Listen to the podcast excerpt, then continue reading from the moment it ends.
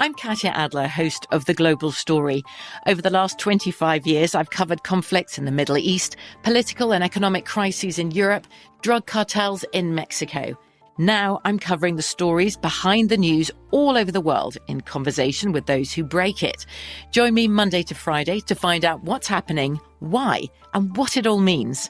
Follow the global story from the BBC wherever you listen to podcasts.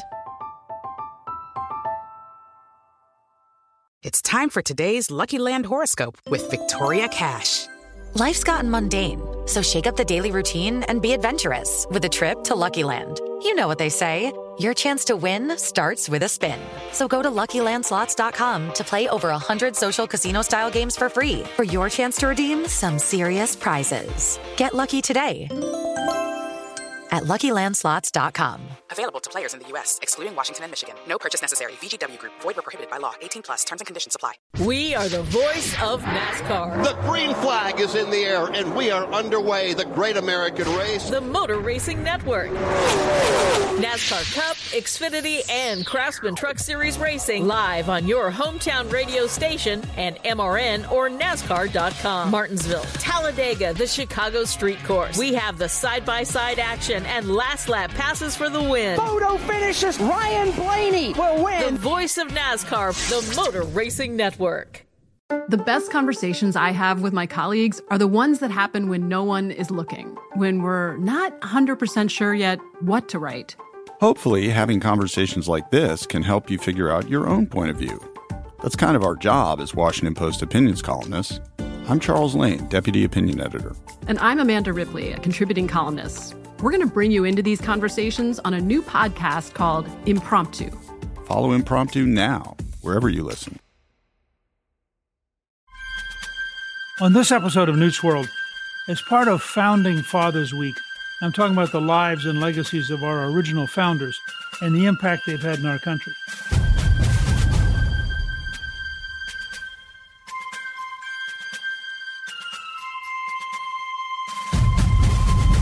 I wanted to start the entire podcast series with George Washington because literally we all stand on his shoulders. To the degree that this is a country that has a remarkable ability for freedom, that is open to everyone, and that creates a framework within which normal people can lead unusual and extraordinary lives. All of that started and was based on Washington. One of the best biographies of Washington describes him as literally irreplaceable, that he is the man that was the essential person for the entire creation of America. And I think that's true. Every time Calista and I go down to Mount Vernon and we look at that house he lived in with Martha, and we look out on the Potomac, we realize that uh, there was he had this sense. Uh, he loved being a farmer. He loved the land. Uh, he had a sense of, of solidness, uh, partly because he was so big physically. Uh, I always tell people that if you played Washington in the modern era, you should be basically an NFL offensive lineman. He was physically so large for a time when the average man was about five six. He was also considered the best horseman in the colonies, which if, if you're that big physically and you're that good a horseman is astonishing. And Washington had this strength, both physical and moral. Part of his physical strength just came, I think, biologically. He was just that big, and he, he worked as a farmer. He worked as a frontiersman. He used his body his whole life. When he was serving in the legislature, people often forget this, Washington was a professional politician. He ran for office. In fact, there was a very funny story. He'd been out on the West and thought of himself as a hero and ran for office the first time. And in that era, you had a one day election campaign. Everybody gathered at the polls, and uh, the candidates bought alcohol and got free beer, free wine, free whiskey. And Washington said, No, I am a military hero. I don't need to buy anything for anyone. And he came in last. The following election, he bought the largest quantity of alcohol ever bought in a Virginia election, and he won. People said, Ah, you, you begin to learn the trade here. Which also fed Washington's general pattern. Many Many experts have studied his campaigns and said he made many mistakes once, but you never find him making the same mistake twice. So he's down in Bur- at the House of Burgesses, and I always recommend to people to go to Williamsburg because it is such a remarkable recreation of that era. And uh, you can go to the taverns that Washington went to. In the evenings, they didn't have TV, they didn't have computer games, so they'd sit around playing cards and drinking and talking with each other. And uh, there was a very famous squire named Governor Bird. And Governor Bird would find some stranger, and he'd say, I'll bet you a shilling that George Washington can break a walnut between his thumb and his first finger. Now, I, I urge you sometime to try this because it takes extraordinary strength. And so he'd go over, Washington would be playing cards or t- telling stories, and he'd say, Colonel Washington, at this stage he had become an honorary colonel in the Virginia militia, uh, would you mind breaking a walnut? And Washington would break the walnut. He'd collect the shilling, that uh, presumably bought Washington a drink for the favor. Uh, but it was, again, a sign of, in an age when people valued being strong physically, Washington was the strongest. But he was also morally strong in the sense, first of all, you can, you can get from Mount Vernon the rules he wrote at 14 years of age, which he had copied out of several books, and which were rules for being a gentleman. Uh, and he wanted very much to have respect. He wanted uh, what the uh, Romans had called virtu, the, the, sense that you are a virtuous person, not in our modern sense of sin, but in the sense that you have served the community. You're bigger than, the, than normal history. You're going to live on in history as a person who's done his job. And so Washington wanted to project this sense of authority, the sense of I am, in, a, in effect, I'm noble in a, in a world where there, there's no nobility in uh, the New World at that point. There's a famous story of Washington um, in Philadelphia, uh, and uh, I think at the Constitutional Convention. And uh, Gouverneur Morris takes a five pound bet that he can walk over and slap Washington on the shoulder. And he goes over, he gets close, he gets closer. Washington turns and looks down on him because Washington looked down on everybody except Jefferson. And Morris stands and looks at him and says, Good evening, uh, General Washington. He walks back over to the guy and says, Here's your five pounds. It is physically impossible to touch Washington because he is projects this almost force field of dignity that you can't penetrate. And he used that to enormous effect. Now, ironically, when he was a general, for example, serving at places that were pretty desperate, like Valley Forge in the winter, he would go out and throw medicine balls with the troops he would do. He was physically very engaged. So it's not that he was incapable of being close. He loved to dance. Uh, he, was, he was capable of being close. But when he decided that he was aloof, he was aloof beyond anyone normally being able to deal with him. And that was very important. He, he didn't start that way, but he grew into that person. He started as a relatively poor kid, went to the Caribbean, got a slight case of smallpox, which turned out to be really valuable because it meant that he was, in fact, vaccinated. He also was in a position where he watched life in the Caribbean and realized he didn't particularly like that life. Came back home, was not wealthy personally, he was adequately well off, but he knew he'd have to earn a living, so he became a surveyor. By the time he is uh, 19 years of age, he is surveying. In fact, if you go to Little Washington, which is a town that has a remarkable uh, inn called the Inn of Little Washington, which is a uh, Michelin, the first place to get a Michelin star in America. Washington laid out the entire town at 19 years of age. Now, to give you a sense of how the world's different, look at a map. Little Virginia, and it is about 70 miles west of Washington and about 50 miles south. That was the frontier, not Kentucky, not Texas. Not, I mean, Western Virginia was the frontier. And Washington spent a large part of his youth in the frontier. First as a surveyor, where he earned fairly good money. He also learned something people tend to forget. Surveyors can look at topography. So as, uh, when he's a general officer later, he looks at a battlefield with a level of technical knowledge that no other general officer has. Because he knows how to, he knows the distances, because he's surveyed. He knows the rolling hills. He knows how to look for gullies. He knows how, in an age when you didn't have helicopters and you didn't have tanks and you didn't have cars, even a small rise is a big deal if the other guy's got to come up it because it wears them out and slows them down. And so he's very good at looking at terrain. And he learned all this by the time he was 19 or 20 years of age. He's given an assignment. He's, he's very precocious. He's very close to the Fairfax family, and they're among the largest landowners in, in the colony of Virginia. He gets an assignment to go west. This is supposed to be a peaceful assignment. The, the French have come down from Canada. They have occupied the place where the uh, Ohio River is formed by two rivers coming together, where Three River Stadium is nowadays. He's given a letter to take to them that says, You got to get out of here. And the French uh, basically think, You're a nice young guy. What do you, you know, we're not getting out of here. So Washington picks a fight. He's not he was not assigned to pick a fight. He just He's very pugnacious. He's very young. And he then ends up at a place called Fort Necessity where they stop. And I've, I've been out visiting Fort Necessity, which still exists as a national historical monument.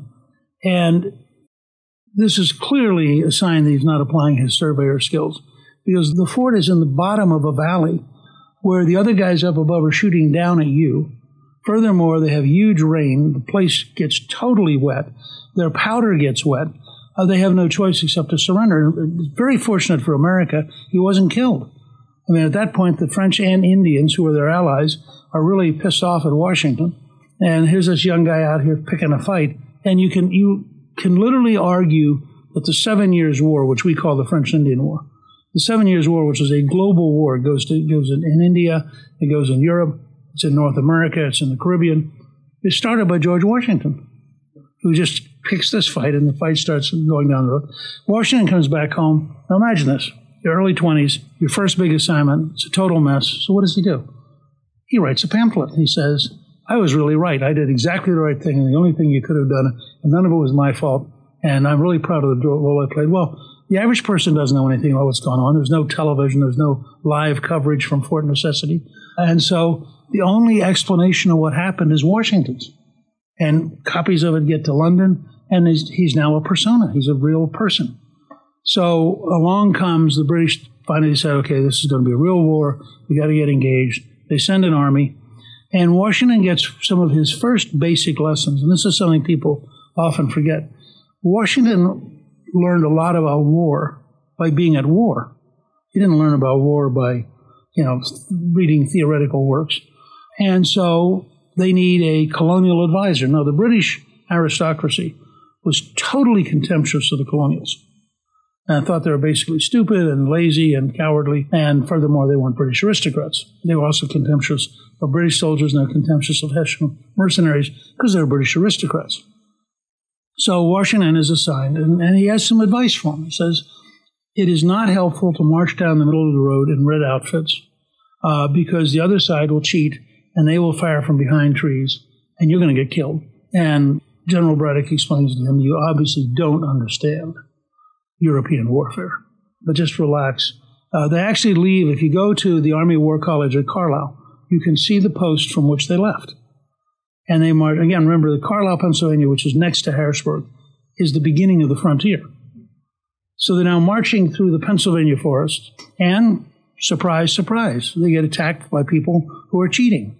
They're, they're wearing outfits that blend into the forest and the French are not wearing the normal white French uniforms, which they, they do when they're in formal warfare. But when they're fighting in the woods, they're wearing stuff that fits the woods.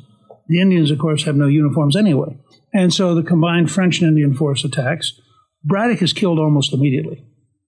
The British force is disintegrating. I mean, they're confused, they're scared, they've lost their commander.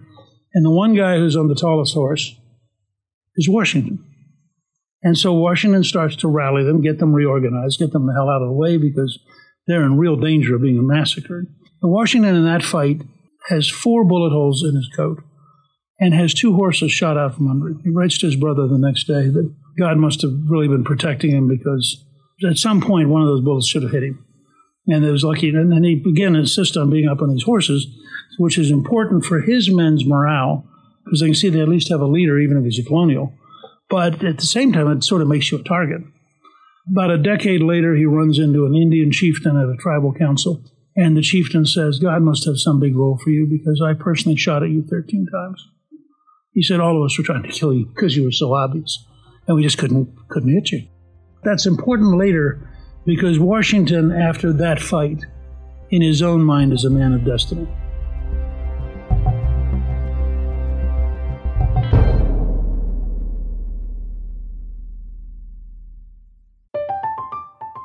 I'm Katya Adler, host of The Global Story. Over the last 25 years, I've covered conflicts in the Middle East, political and economic crises in Europe, drug cartels in Mexico. Now I'm covering the stories behind the news all over the world in conversation with those who break it. Join me Monday to Friday to find out what's happening, why, and what it all means. Follow the global story from the BBC wherever you listen to podcasts. Spring is a time of renewal, so why not refresh your home with a little help from Blinds.com? We make getting custom window treatments a minor project with major impact. Choose from premium blinds, shades, and shutters. We even have options for your patio, too. Blinds.com invented a better way to shop for custom window treatments. There's no pushy salespeople in your home or inflated showroom prices. Our design experts can help you find the perfect window treatments on your schedule. We'll even send free samples directly to you. Plus, we can handle the measuring and installation for you. Unlimited window treatments installed for just one low cost. And with Blinds.com, you'll always get transparent pricing, no hidden fees. Our free shipping and 100% satisfaction guarantee can put the spring back into your step and into your home, too. Shop Blinds.com right now and save up to 45%. Up to 45% off for a limited time at Blinds.com. Blinds.com. Rules and restrictions may apply. Lucky Land Casino asking people what's the weirdest place you've gotten lucky? Lucky? In line at the deli, I guess? Aha, in my dentist's office. More than once, actually. Do I have to say? Yes, you do. In the car before my kids' PTA meeting. Really? Yes. Excuse me, what's the weirdest place you've gotten lucky? I never win and tell. Well, there you have it. You can get lucky anywhere playing at LuckyLandSlots.com. Play for free right now. Are you feeling lucky? No purchase necessary. Void where prohibited by law. 18 plus. Terms and conditions apply. See website for details. There's a lot happening these days. But I have just the thing to get you up to speed on what matters, without taking too much of your time. The Seven from the Washington Post is a podcast that gives you the seven most important and interesting stories, and we always try to save room for something fun. You get it all in about seven minutes or less. I'm Hannah Jewell. I'll get you caught up with the seven every weekday. So follow the seven right now.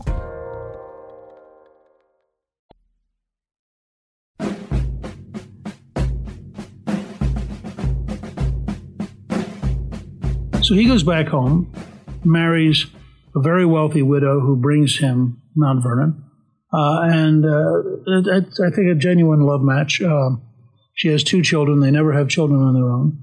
Washington raises the children as his own, and uh, he and Martha entertain. And this is one of the things to remember: colonial Virginia, if you were reasonably wealthy, and Washington in land was the wealthiest colonist, not as wealthy as the Fairfaxes, but the Fairfaxes eventually leave during the Revolution, at which point he becomes the wealthiest person in America in land, not in money. But you always entertain. If you if you look at if you go to Mount Vernon and you look at the register of who comes by, there are always people coming to visit.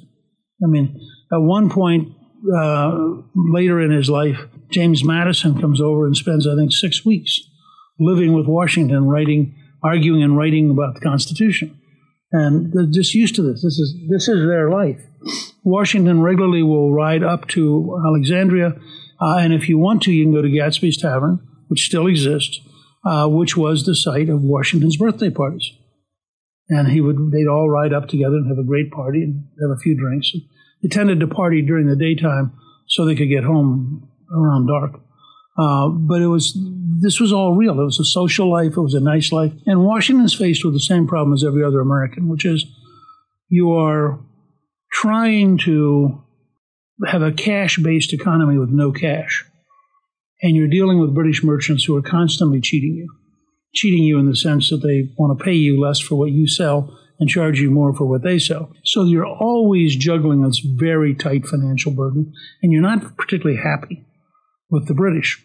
And Washington is serving in public life as a legislator, but mostly he's a farmer and, and, and a gentleman who is nice to people who come wandering through. And then the British decide that they're going to pay for the debt coming out of the Seven Years' War by raising taxes on the Americans. And, and their rationale is not crazy. Their rationale is look, we saved you from the French, we saved you from the Indians, things are relatively safe, you ought to pay your fair share.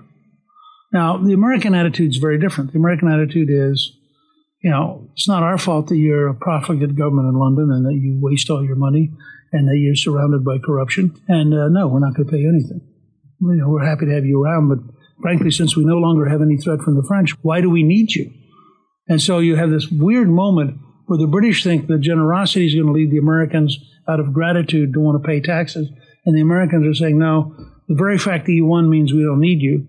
And Washington's in the faction that's going, you know, I don't think I want to pay any taxes. I mean, I don't like those guys anyway. They're all, always trying to cheat me. He's not a firebrand. He's not out there saying, let's rebel, let's do something. But he's, he's clearly in the group around Patrick Henry and, and others who um, want to stand up to the English. And then, of course, you, you end up with a series of events. And again, thinking yourself as a planter sitting on the Potomac River, having a nice life. You're not connected by cable TV. You're not connected by internet. Uh, you know, you don't get any text messages.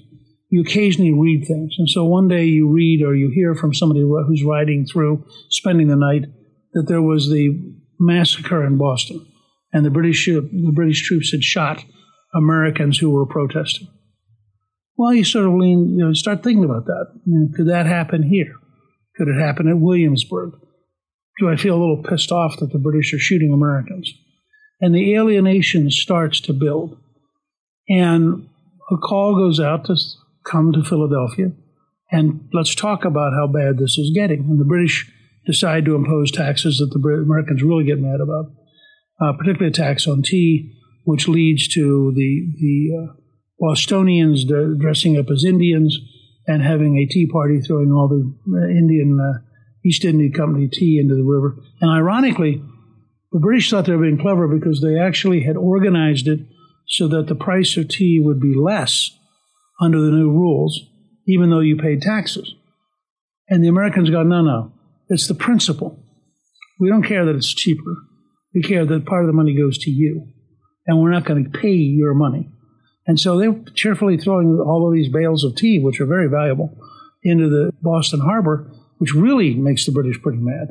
And so the British decide that they're going to close down on Boston and ultimately isolate the, the city of Boston to punish it, in the theory that that will then scare the rest of the Americans into being obedient. But what it really does is just makes them angry. So the call goes out. Um, they, they, they meet in what is called the Continental Congress, which is a huge breakthrough. I mean, these people hadn't thought of themselves as Americans. They were Virginians, they were Georgians, they were Massachusetts. They spoke very different dialects in the sense of the, the tone of their language, the patterns. They ate differently. And they hadn't really begun to identify that they were Americans.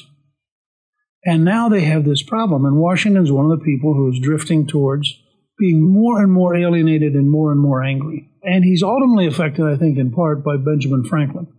Franklin is a world class scientist recognized all over the world.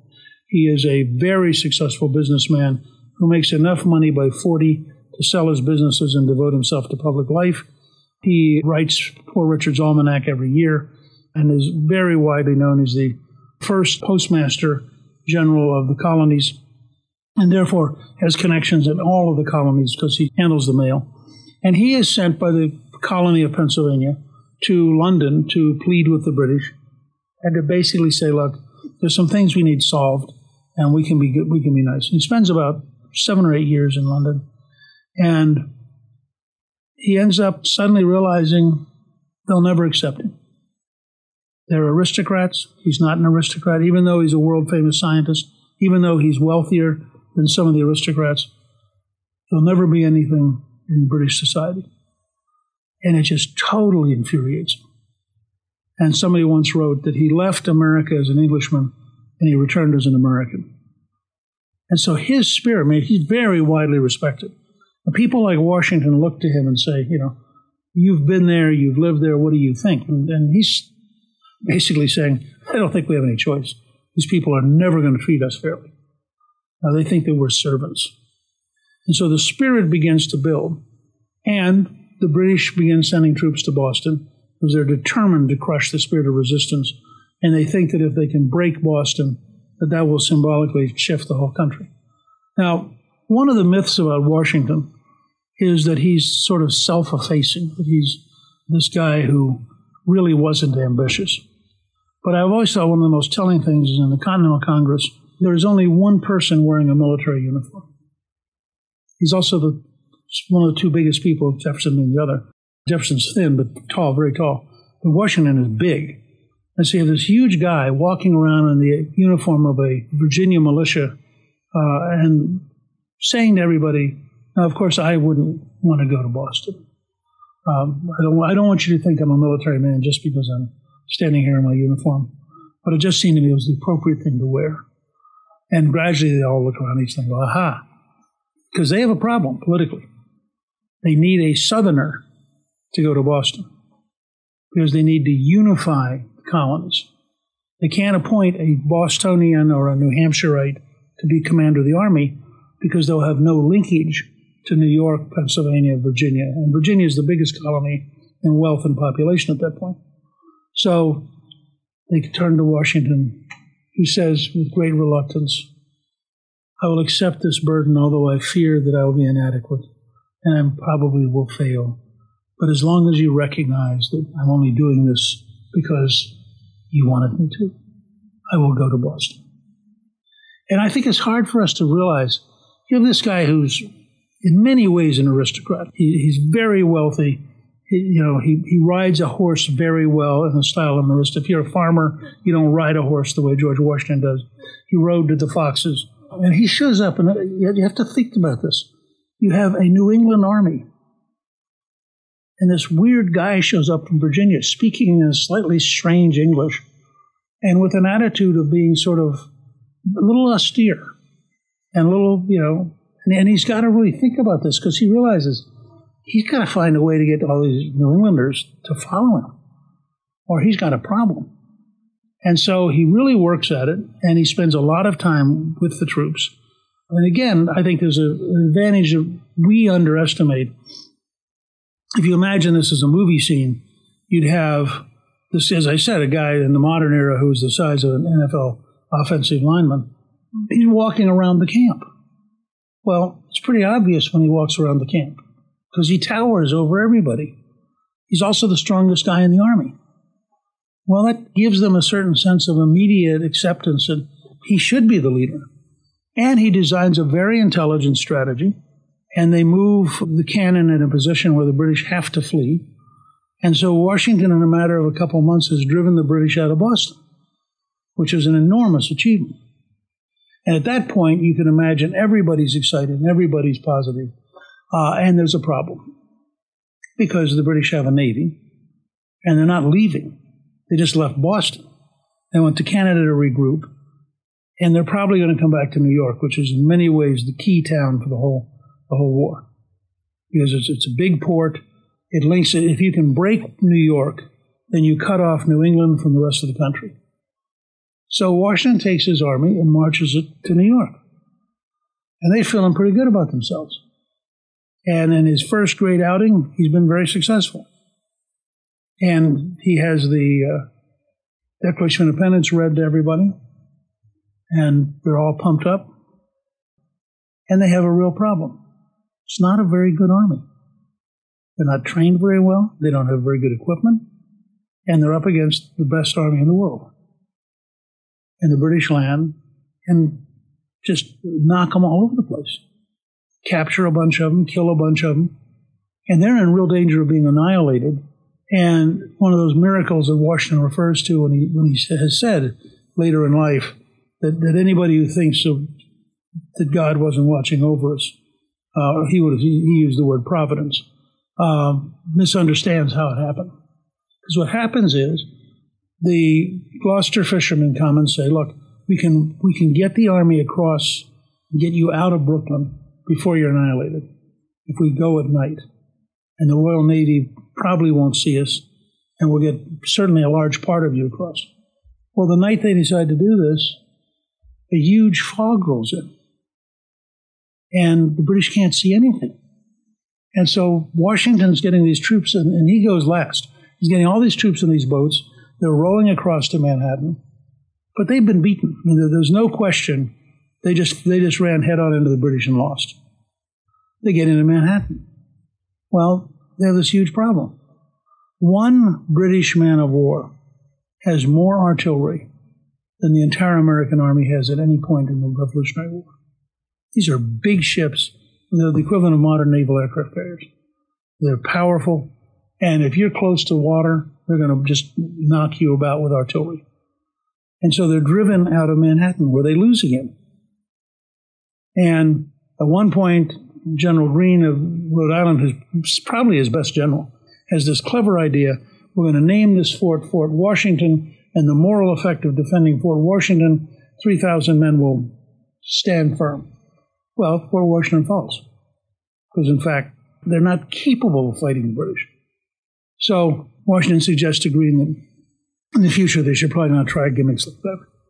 And he flees across to White Plains, and then he flees across into New Jersey. And week by week, he gets smaller, tireder, more defeated.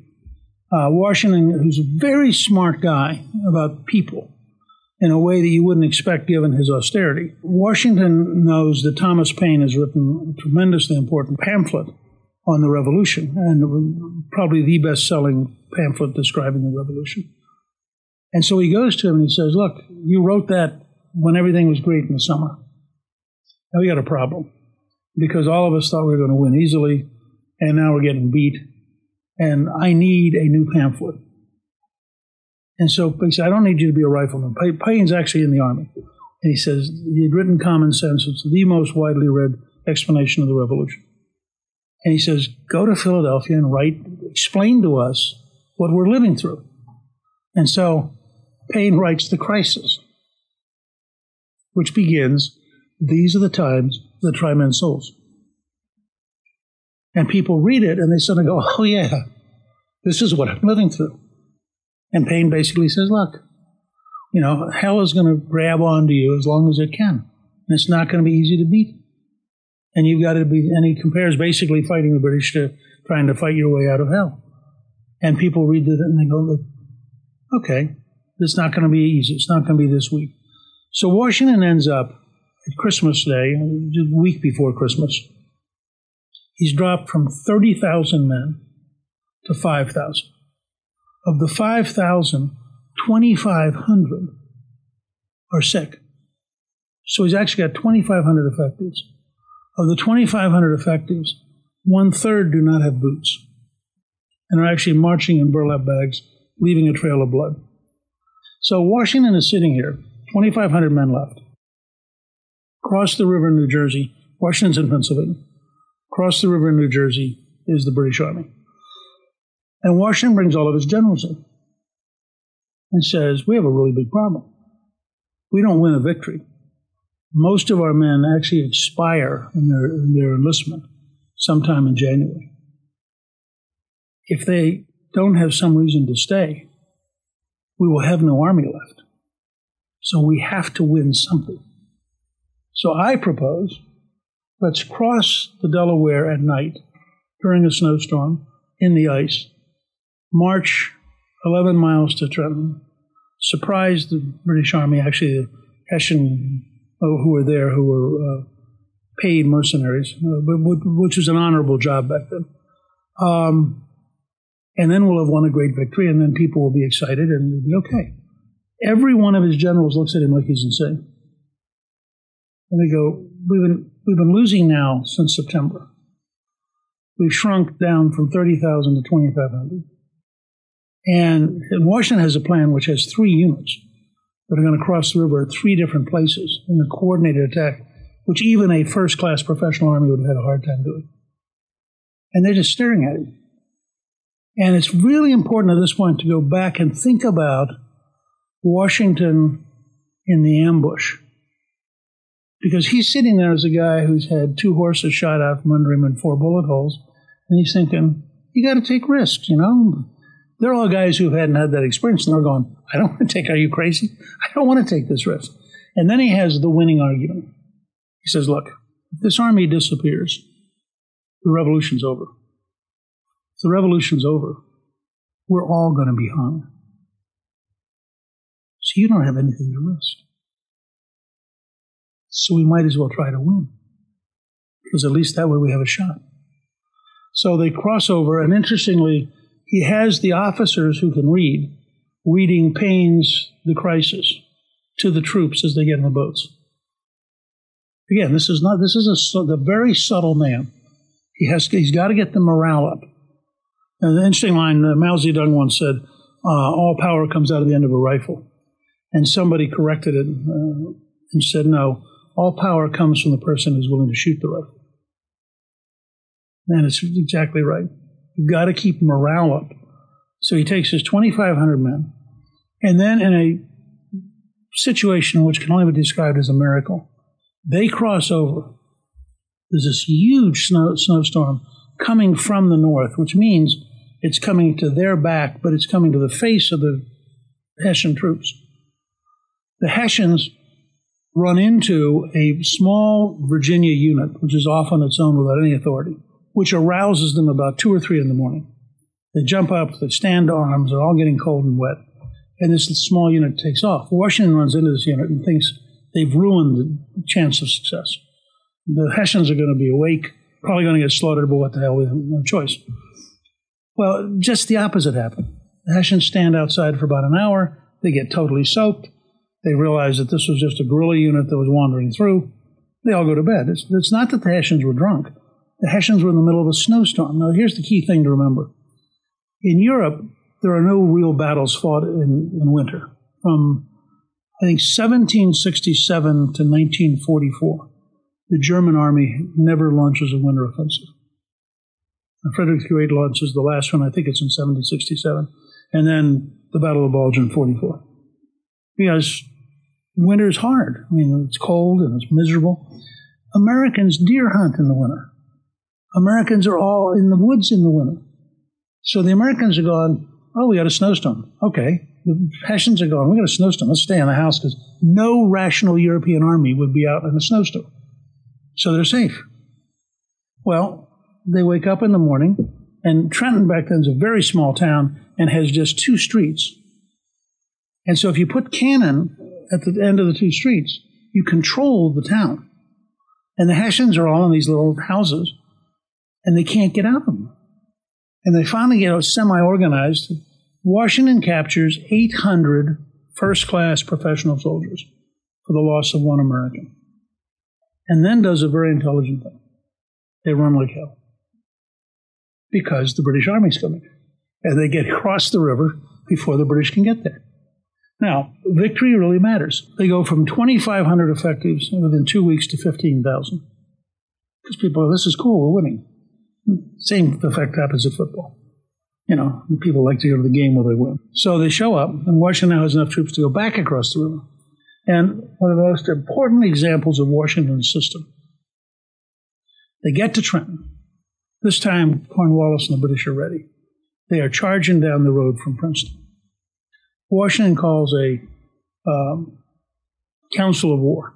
And in the council of war, there are two farmers. And I always said, when I'm teaching military courses, I always say to the officers, why do you think there are two farmers? Because they're the only two people who knew the territory. So the British would never have done this because as an aristocrat, you don't listen to farmers. They haven't had military training. They only have one great advantage. They actually know the neighborhood. Well, it turns out that there is a sunken road on the south side of Trenton that goes from Trenton to Princeton that you cannot see if you're on the northern road from Princeton to Trenton. So Washington takes his entire army, runs down the road, and the British are running towards Trenton. He's running towards Princeton. And my favorite Washington painting is Washington at Princeton with the cannon sitting there and the British captured British flags behind it.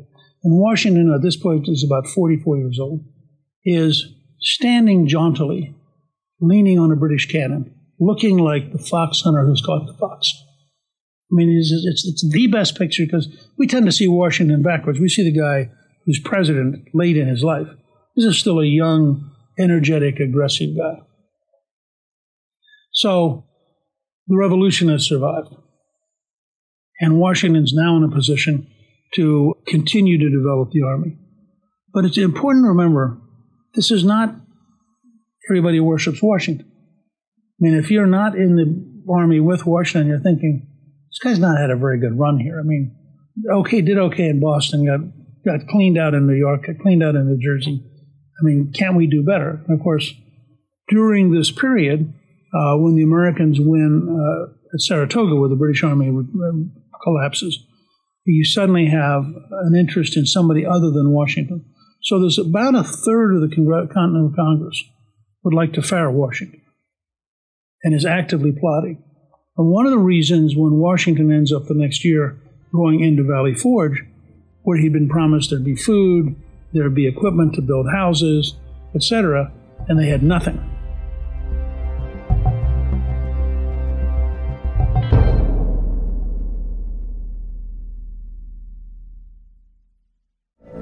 From BBC Radio 4, Britain's biggest paranormal podcast is going on a road trip. I thought in that moment, oh my God, we've summoned something from this board. This is Uncanny USA. He says, Somebody's in the house, and I screamed. Listen to Uncanny USA wherever you get your BBC podcasts, if you dare.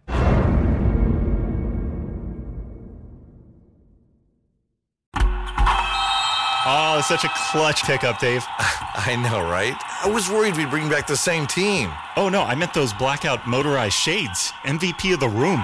Blinds.com made it crazy affordable to replace our old blinds. Hard to install? No, it's easy. Even you could do it. Nice. I installed these and then got some for my mom, too. What, you fly across the country to do the install? Nope. Blinds.com can do it all. All she had to do was pick what she wanted. She talked to a design consultant for free and scheduled a professional measure and install. Look at you, Hall of Fame son. Oh, I just picked the winning team. They're the number one online retailer of custom window coverings in the world. Oh, Blinds.com is the GOAT. The GOAT. He shoots. He scores. Go to Blinds.com for up to 45% off and a 100% satisfaction guarantee. Go right now for up to 45% off at Blinds.com. Blinds.com. Rules and restrictions may apply.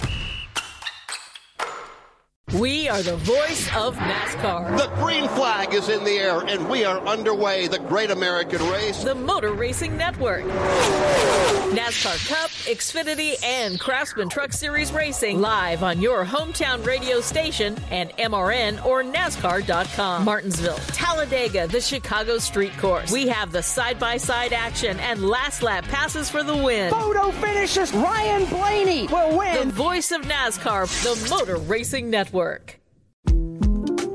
The 2024 presidential campaign features two candidates who are very well known to Americans. And yet, there's complexity at every turn. Criminal trials for one of those candidates, young voters who are angry. The Campaign Moment podcast from the Washington Post gives you what matters. I'm Aaron Blake, and I'm covering my 10th election cycle. My colleagues and I have insights that you won't find anywhere else.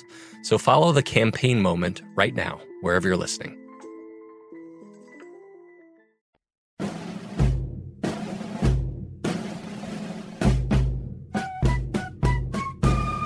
People in Congress are deliberately setting him up to fail because they want to get rid of him.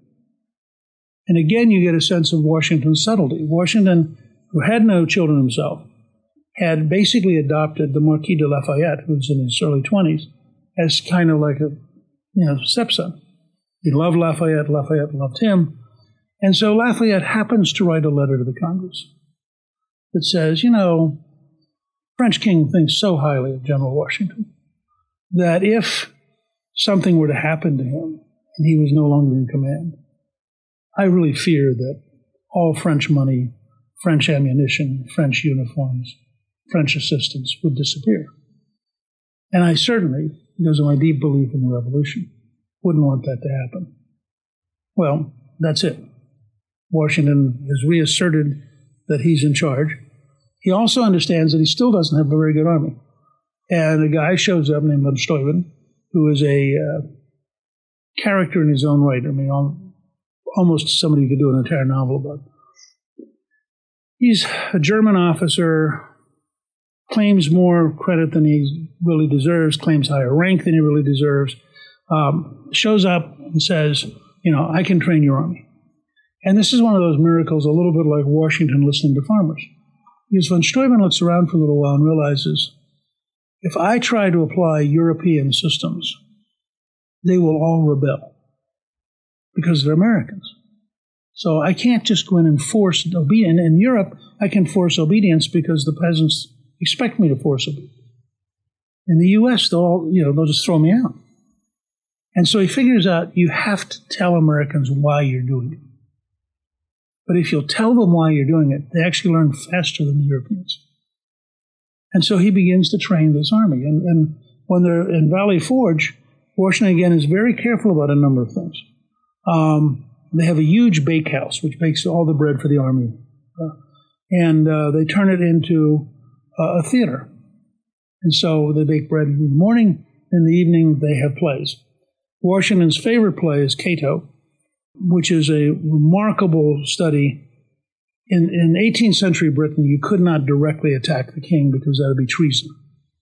So they tended to write about the Romans because you could write about tyranny and corruption in Rome, and that's not really attacking the king, although everybody who sees the play knows you're talking about the king. So Cato is, is about uh, the Roman senator who, at the time of Caesar, um, refuses to accept Caesar as uh, the head of the government. And Caesar ultimately chases him across the Mediterranean and ends up face to face and says, Look, I want you to live. You're my friend. I really believe in you. All you have to do is swear loyalty, and you'll be rich and happy the rest of your life. And Cato basically says, You know, my son's already been killed. Freedom is worth everything. I would rather die as a free person than live swearing loyalty to you. This is Washington's favorite play. He cried every time he saw it. Uh, and it was the center, in a way, of Washington's own belief that he is in rebellion because he is a free man and he is not going to give in. And so they would, I think they showed it three times that winter. Uh, and then they showed other things.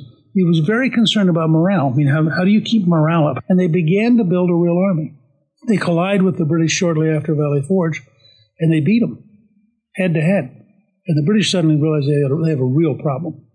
They can no longer count on the Americans breaking them. Washington then chases them across New Jersey, and the British end up going back into New York City, where the Royal Navy can sustain them. Now, by this stage, you've also got a French army showing up. You have the French Navy occasionally showing up. You have French money showing up, which is really important. Uh, but Washington can't win. He cannot break into, into New York. He can't drive the British out of New York. And what the British have done is they've got Washington sucked into basically laying siege to New York, while the British Army is moving troops into South Carolina and Georgia and trying to reconquer the colonies from the south coming north, which turns out also to fail because Washington sends Greene, who was his best general, and they organize uh, guerrilla warfare and ultimately organize regular warfare and gradually start chewing up the British in the south. But as a, the Southern War is a really miserable, nasty war. And it was good that Washington couldn't go there because he would, he would not have liked it. Uh, it isn't who he, he wanted, he believed deeply you had to have a regular army that had discipline because it was the base of civilization. And he did not want to be involved in guerrilla war. He knew how to. I mean, he'd been fought, he'd fought the Indians. He understood a lot about how to fight a guerrilla war. He thought would, in the end, it would be so bitter and so bloody that it would shatter the society. And so he really worked hard at keeping the army together. And one of the great gambles, if you, if you ever get a chance, just look at a map. Washington's sitting in New York. The French army is actually sitting in Rhode Island. And all of a sudden, Cornwallis, who has a large British army, finds himself cooped up at Yorktown in Virginia. Now remember, this is people are marching. No trains, no airplanes, no cars. And Washington has to make a decision. If I leave New York, because people are really getting tired of the war, they've been at it for seven years. If I leave New York, I march down through Philadelphia and get to Yorktown. Will Cornwallis still be there? Will the French Navy show up? And will the French army walk with me, go with me? And can I raise the money to pay the troops. And if it works, I might be able to win the battle that will lead to victory in the war. If it fails, we may well collapse because we, we've been at this so long and we're so tired. Now, this is one of the great strategic takes enormous, if you imagine the, the courage to sit there and think this through and go, you know, what I'm going to do is I'm going to move, I'm going to, I'm going to decoy the British with just enough forces left behind that they think I'm still in New York. And we're going to march as fast as we can. And when I get to Philadelphia, I'm going to see Gouverneur Morris and beg him to bring together all the rich people in the city to see if we raise enough money to pay the army to keep moving. And hopefully, by the time I get to Yorktown, if you're marching, this is a long march. Hopefully, by then, the French Navy will have shown up. So we can cut Cornwallis off. So he can't, the British Navy can't uh, take him off Yorktown.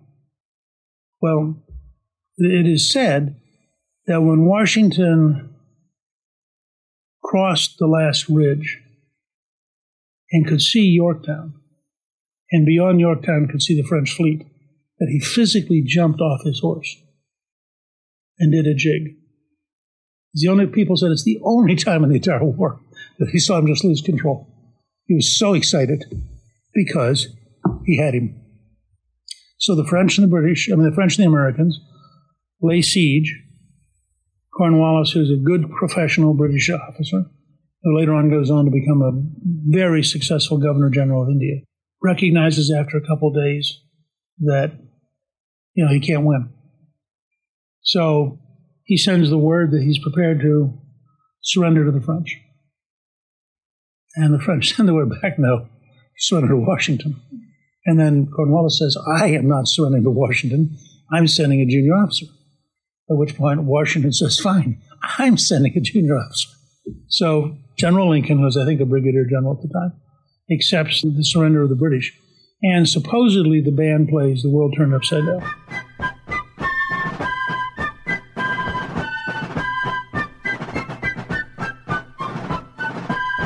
Now, Washington at that point does the most heroic thing, which people really undervalue. They go back north because the war is not over. I mean, the fighting's over. Now the diplomats are negotiating. They got to work out all the details. So you have to keep an army in being.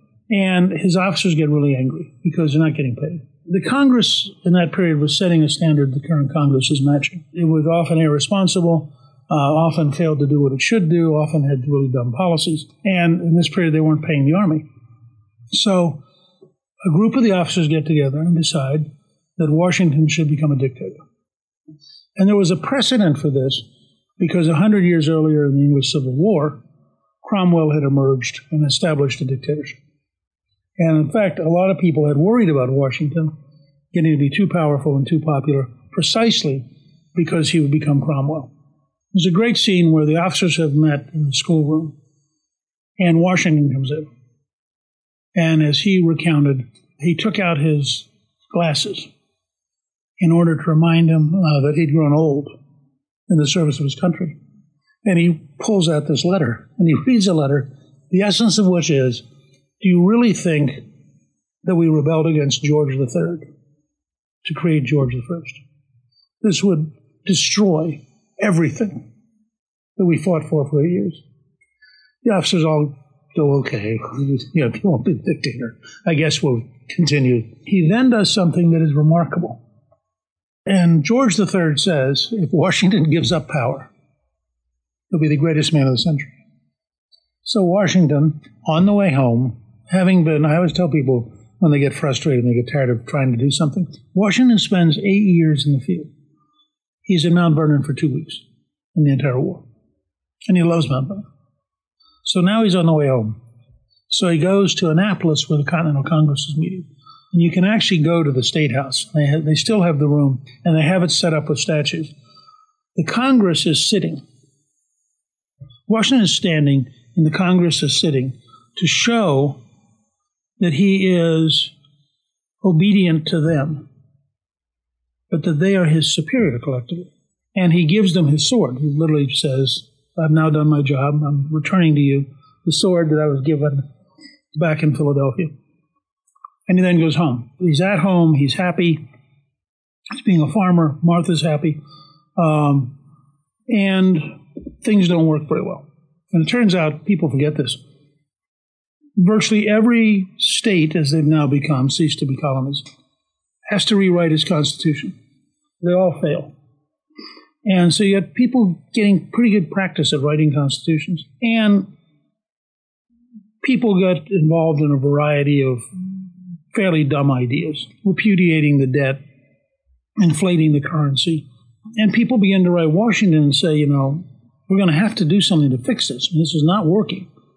And it's creating a vacuum where the British and the French and the Spanish can come in and exploit us. And Washington writes several of his friends and says, no, people aren't tired enough yet. They've got to finish celebrating. They've got to finish getting over this.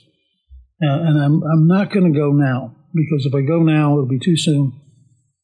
And so he's very patient. Now, again, everybody and their brother is coming to Mount Vernon to spend the night, to have dinner, to chat with him. He's receiving letters from all over the country. Finally, a group gets together in Annapolis and they get him to come to the meeting.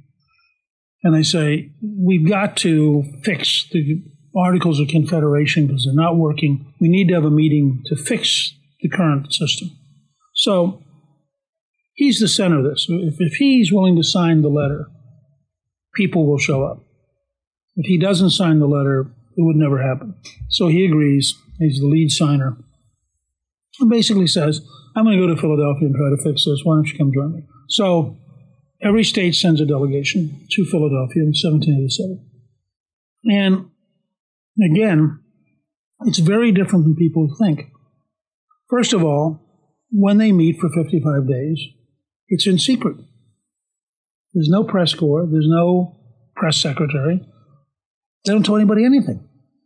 Second, at several points it almost breaks down. At one point, the oldest man there, Benjamin Franklin, says we need to we need to stop, have a day of fast and prayer, and get our head on straight because right now we're just screwing up. They do that. They get a sermon, they pray, they fast, they're together, they talk. And people who study it carefully make the point that, that I think is often very misunderstood about Washington. Washington is presiding, inevitably. And so he's sitting up here, and you actually go and look at the, the room it occurs in in Philadelphia. But at lunch, at breakfast, at dinner, he's constantly politicking. What if we did this? What if we fixed that? What if we pulled this together? Maybe if you work with so and so, you could work something out. So his, his underlying influence is enormous, but it's all private. It's not public speeches. It's not, you know, speaking from the chair. He represents the whole convention. And they do something which is really quite remarkable. They're sent there to fix the Articles of Confederation. And by the time they all get there, they go, this is stupid. They are not going to work. Let's just write a constitution. So what if, you technically have a coup d'etat. I mean, you have a group of people who decide they're going to fix the whole thing. They have no authority to do it. They just assert it. They then publish it. And again, Washington, when, when this thing started, and, and Madison in particular was all over Washington. You got to go do this. You got to go do this. The reason Madison ends up living at Mount Vernon for a while is Washington said, fine, you come here, you do the reading, you put together the writing, you do all the work, and when you get that done, I'll think about going. But I'm not going to do all that junk. You're the intellectual, I'm not. I'm going to go run my farm. And so Washington's happily entertaining at night and going around running his farm. Poor Madison's trapped, who loves it, is trapped in a room at Mount Vernon thinking through the whole thing. They then do something that's quite remarkable. They go to the 13 states and they say basically, you have to vote. We will not be legitimate unless you vote. And the greatest political brochure in history is the Federalist Papers, because it, it, that's what it is. It's a campaign document. And, and Jay and Hamilton and Madison write it. And you get Washington sending a letter out to the whole country saying basically, this is what we've done. We need you to vote yes. This is important. Not an overwhelming margin. The country says yes. and they adopt a constitution. At which point, of course, they turn immediately and go, "Gosh, we're going to need a first president." Now Washington's saying, "Wait a second, I'm in Mount Vernon. I've done, you know, I've done my share." And they go, "No, no, no, you got to come up." So he agrees. He and Martha go to New York. By the end of the first term, and he's very conscious. He, he is setting the precedents which we still live by. And he knows that, and he operates that way. He convinces Jefferson and Hamilton to serve in the cabinet. They hate each other. Uh, they each they each subsidize a newspaper to attack the other, and he doesn't care. He says, "You guys are invaluable. You're going to stay here. If I got to be here, you got to be here."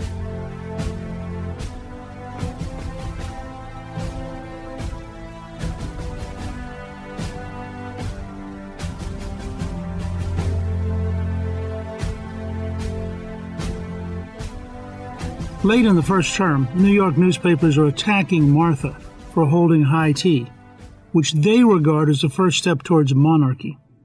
Washington is so angry that he says, I'm going home. I've served a term. It's over. I am not going to subject my wife, Martha, to this kind of vicious behavior. The threat of Washington leaving is so central to the survival of the United States as a concept that Jefferson and Hamilton, who have become bitter opponents, put aside their hostility, get together, jointly go to see him. And they say, You can't go home. The country's not stable enough. Without your leadership, without your prestige, the country won't last. You have to stay for one more term. He very grudgingly agrees. He really is so angry about the news media treatment of his wife, but they convince him that for the country, he has to stay. And as a patriot in the end, he's going to do what the country needs. And it's a very important, very difficult period. Uh, Britain and France are engaged in a deep war which will last until 1815. He's trying to make sure the United States doesn't get drawn in on either side because he understands it would just tear the country apart. So he's being very careful about not getting into European politics and not getting into conflict. At the same time, on our western frontier, particularly in Pennsylvania, farmers have gotten really angry about a tax break which was designed to help big distillers in the east and actually hurts the small farmers in the west who are producing corn whiskey in small batches. And so they're refusing to pay their taxes. And there's what became known as the Whiskey Rebellion, and it takes the prestige of Washington to insist that the law be enforced. And he literally organizes an army, which they're about to send into western Pennsylvania, in order to force people to pay their taxes. Confronted by Washington's prestige and by Washington's seriousness and by the size of the army he's raising, the farmers ultimately cave. The laws are changed a little bit so that they have a, a face saving way out. The Whiskey Rebellion disappears. But that's the kind of thing going on that indicates how, how shaky this new country is uh, and how little people understand the concept of a central government and that it has power which can reach all the way to the boundaries of the country. Without Washington's prestige, that might not have been survivable. He does stay, and then he really is done. And one of the greatest things he does is he goes home. And that's really important because it sends a signal that power is loaned to you. You don't own it. And that you have a duty to limit yourself, to be disciplined. And with the exception of President Franklin D. Roosevelt in World War II, no president has violated the Washington principle of a maximum of two terms. And in fact, after Roosevelt, we passed a constitutional amendment to block anybody from serving more than two terms. So Washington set the principle that he served the people, they didn't serve him, that power was deliberately limited. He goes home, finally, to Mount Vernon, a place he loves. He relaxes. He goes back to being a gentleman farmer. He's just drowning in visitors because everybody wants to drop by and see the great man. He's out riding on a wet, cold, rainy day. He comes down uh, with a fever in that generation, the doctors thought they would help you by bleeding you. They put leeches on him, probably hurting him by draining some of his blood. Although there are some modern studies that indicate the leeches actually had, uh, for some kind of diseases, they were actually very helpful because they had certain things that they actually put in your body. But in the case of Washington, it probably further weakened him. His throat seized up, and he finally died.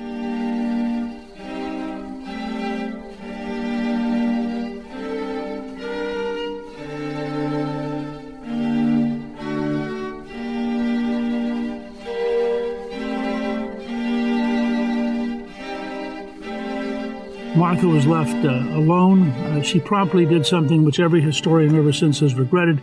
She burned all of their personal letters because uh, she felt it was private. She didn't want people to see what Washington had written to her or she'd written to Washington. And so uh, she literally, shortly after his death, eliminates all of the personal records which had grown up over a long lifetime and would have been fascinating. The country mourns him the country realizes that he really had been the father of the country, uh, that he really was first in their hearts, uh, and that uh, he was the symbol of what a free society was supposed to be, which is why our national capital is named for him and why the Washington Monument stands there uh, as a memorial to a man who had literally created the modern system of freedom under the rule of law that we've come to take for granted. So, when you look around the world and you see countries failing, you see people who are in desperate trouble, you see places where the rule of law doesn't exist, you look at kleptocracy, corruption, dictatorship. It's really important to remember that the United States could have been that kind of country. It still could someday be that kind of country. But that people can make an enormous difference. The founding fathers collectively and by their commitment to the rule of law, to the Constitution, made that difference. And the person who was indispensable, who really surmounted all of the others, they all looked up to him, they all followed his judgment, was President Washington. First as a general, then as president, but above all as a human being. Washington personified uh, the kind of dignified patriotism that was at the heart of the rule of law. Each of us can learn from Washington. Each of us can learn about freedom, about discipline, about persistence. Each of us can come to understand uh, why he loved America so much and why he loved freedom so much. And then we can teach others that anybody, anywhere on the planet, can learn to be free, can learn to live under the rule of law, can learn to pursue happiness. And Washington, in that sense, is a person for all of humanity, not just America, and a person for all time, not just the 18th century.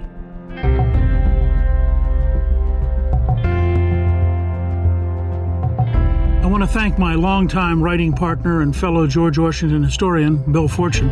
I also want to thank the Fred W. Smith National Library for the study of George Washington at Mount Vernon and frankly, the person who did more than anybody else to create that library, Gay Gaines.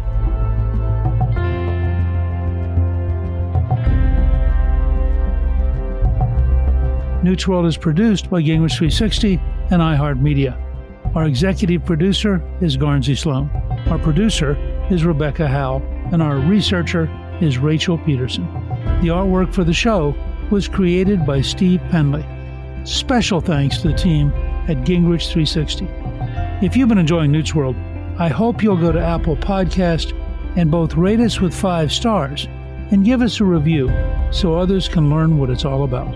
Right now, listeners of Newt's World can sign up for my three free weekly columns at gingrich360.com slash newsletter.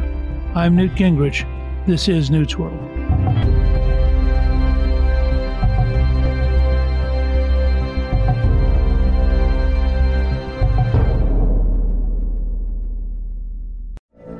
From BBC Radio 4, Britain's biggest paranormal podcast is going on a road trip.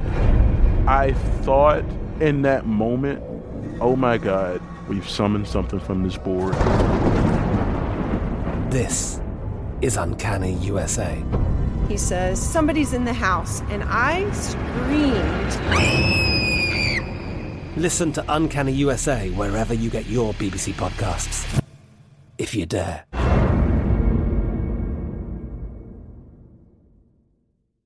We are the voice of NASCAR. The green flag is in the air, and we are underway. The great American race. The Motor Racing Network.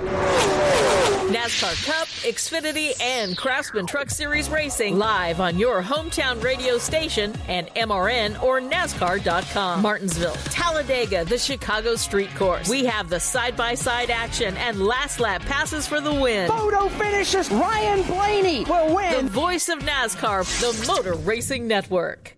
Xumo Play is your destination for endless entertainment. With a diverse lineup of 350 plus live channels, movies, and full TV series, you'll easily find something to watch right away. And the best part? It's all free. Love music? Get lost in the 90s with iHeart 90s, dance away with hip hop beats, and more on the iHeartRadio music channels. No logins, no signups, no accounts, no hassle. So what are you waiting for? Start streaming at play.xumo.com or download from the app and Google Play stores today. All you can stream with Xumo Play.